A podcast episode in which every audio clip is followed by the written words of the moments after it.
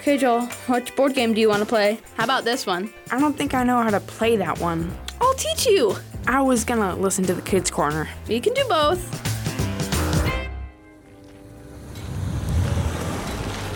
Are you Dr. Peter?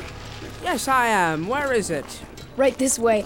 We unearthed the last piece last night. Does Professor Destin know I'm here? No, he's been studying the fragments since daybreak. He'll be in there. Nate, please tell me you brought my cop. Oh, Dr. Peter, you're here. Where is it? The board? You found the board? Yes, I've been studying it all morning. Any noteworthy observations? There's not a lot to go on with the board itself. An 8x8 grid and alternating colors. Similar to the game of checkers. Fascinating. This might be the earliest record of the game of checkers ever discovered. Would you like the other box? Other box, you found something else? It was next to the board fragments. Yes, I hadn't looked at it much. Probably a pen case or the like. I think it has something to do with the game, but Professor Destin doesn't. I guess there's only one thing to do. Stand back, gentlemen. I could use some light. Here, uh, what do you see inside? I'm trying to be very gentle with the hinges, but it looks like there is something. If I can get the lid to open. Oh my days! They're figurines! You mean like game pieces? Perhaps. Looks like 16 white pieces. Black as well. I'd say we found another part of the game to be sure. Castles? Horses? This one has a crown or something. Gently, Nathan, these are centuries old. So, how do we play? I'm not sure we could ever know that. I was hoping to find some instructions inside the box, but all we've found is more puzzling elements to the mystery. Let me call a friend of mine. He is an expert in everything ancient.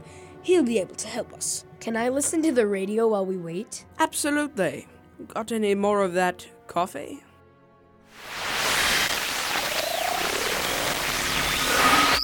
Okay, so what did we say the conehead could do, Destin? Um, according to our notes, they can go in any direction in one space? Right. And what about the tower guys? I'm pretty sure those can't move. I still don't think that's right. Have you ever seen a tower move, Peter? Come on, their building's made of rock. If they ever move, There's something wrong with them.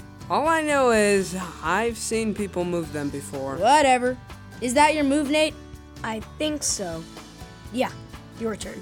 Good morning, guys. What's going on? Hi, Mr. Jacobs. We're learning how to play chess. Yeah, we found your set behind some of the boxes in that corner. It's okay for us to use it, right? Please, by all means, Destin. It's good to see it getting some use. Well, how's it going? Slow. It's a little more complicated than it looks. Uh, That's true. There are many people who spend their whole lives learning new tricks and strategies. What Nate's not telling you is we couldn't find the rules of the game, so they're making it up as they go. You're making up just as much. Only because I've actually seen the game being played by people who know how to play. I think that gives me a little more authority than you guys, who are just going off of what they see on the front of the box. He might have a point there, but what if I were to teach you all how to play? You know how to play chess? Come on, Nate. Of course he does. This is his set. I don't know. I have a lot of games at my house that I haven't learned how to play yet. Uh, good point, Destin. Though, as it turns out, I actually do know how to play. Shall I show you? Yeah. All right. The first thing we need to do is set up the board. Do we have all the pieces? I think so. Oh, here's one. While you set up the game, would it be okay for me to listen to the radio? Come on, Pete. Don't you want to know how to play? Sure, but I'd like to listen to the radio too. You can. I'm going to help Mr. Jacobs. All right.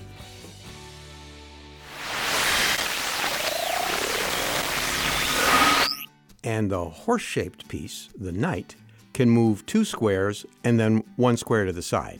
Okay, that's weird. Oh, and another important thing about knights, they are the only piece on the board that is allowed to jump over other pieces. wait. So you can't block them? Nope. What's wrong, Nate? I didn't know this game was so complicated.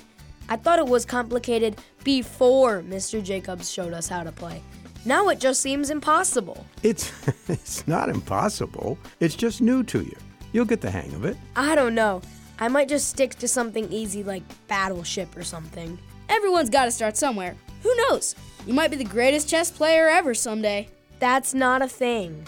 I'm pretty sure it is. It is? Really? Who? I don't know their name. I just know it's a thing. There are tournaments all the time.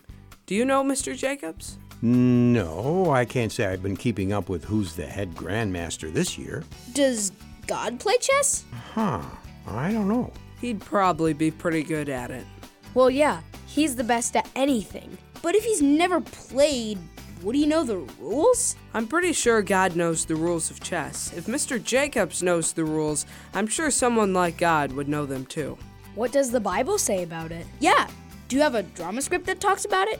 Well, I might be able to dig something up. I'll be right back.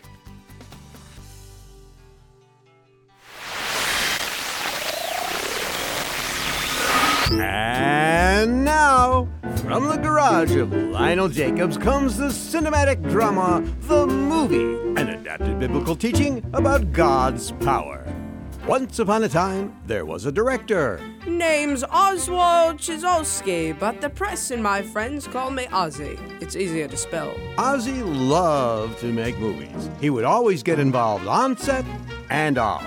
I just have a vision, and I have to see it through to the very end.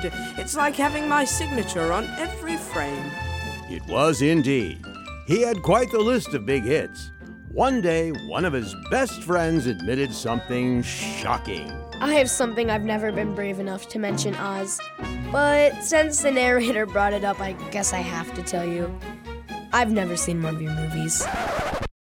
That is pretty surprising, but not shocking. It says here you're shocked about it. But I'm not. Here, this is one of my favorites. Go ahead and watch it and tell me what you think. I'm really interested in hearing your opinion on the piece. Really? Thanks. I'll go watch it right now. And so the friend went home and started watching. The movie started off pretty slow. The paint is almost dry. We just gotta keep watching it. This is ridiculous. Hey, your movie. Does it get better? Oh, you're at the slow part. Yeah, yeah, just enjoy the ride. It only lasts for the first 20 minutes. 20 minutes? And indeed, after 20 minutes or so, the movie's tone changed and it became a thriller. There's no time. The train's going to crash into the ocean unless someone does something. Step back. I'm going to try the only thing we haven't tried yet. Oh man, I've gotta tell Ozzy. Oz, you'll never guess what's happening now. At this point, the hero of the movie is on the train and it's about to crash into the ocean. Yeah, it's incredible. Glad you're enjoying it. And soon after, the movie's tone changed again and the screen got dark and spooky. There's nothing for it. Giant spiders and snakes, or no. I have to walk through the graveyard in the dark. Mommy! Let me guess, it's the scary part. Mm hmm. I know it's frightening, but it's going to be okay. Are you sure? I'm sure. In the course of the movie, there were parts that were sad. I'm sorry, I couldn't save your pet chicken from the flood. There were parts that were infuriating. What do you mean you were behind the flood and the train wreck? You're such a bad man! And some of the parts were hilarious. And that's why the chicken crossed the railroad. And after Ozzy's friend relayed his reactions, Ozzy was completely shocked. Um, no, he wasn't. He wasn't? No, I knew everything that was going to happen the way it did. I'm the director, and everything is in the movie because I approved it. I know the whole backstory to every decision, and I thought it made for the best movie. And if the Expire Roma score is to be believed, so do the critics and audiences. Right. the moral is that God always knows what's happening and even why it's happening because, like the director in the story, He's the one who decides what happens and what doesn't. He understands our reactions and our feelings, and he wants us to tell him what we're thinking and feeling. We aren't going to shock him because, let's face it, he knows what you're going to say before you even say it.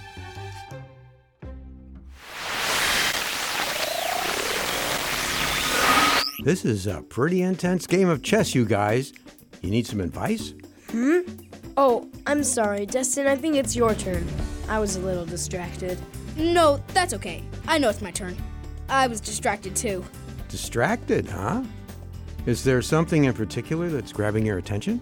I think we're all just thinking about what we've been talking about all morning.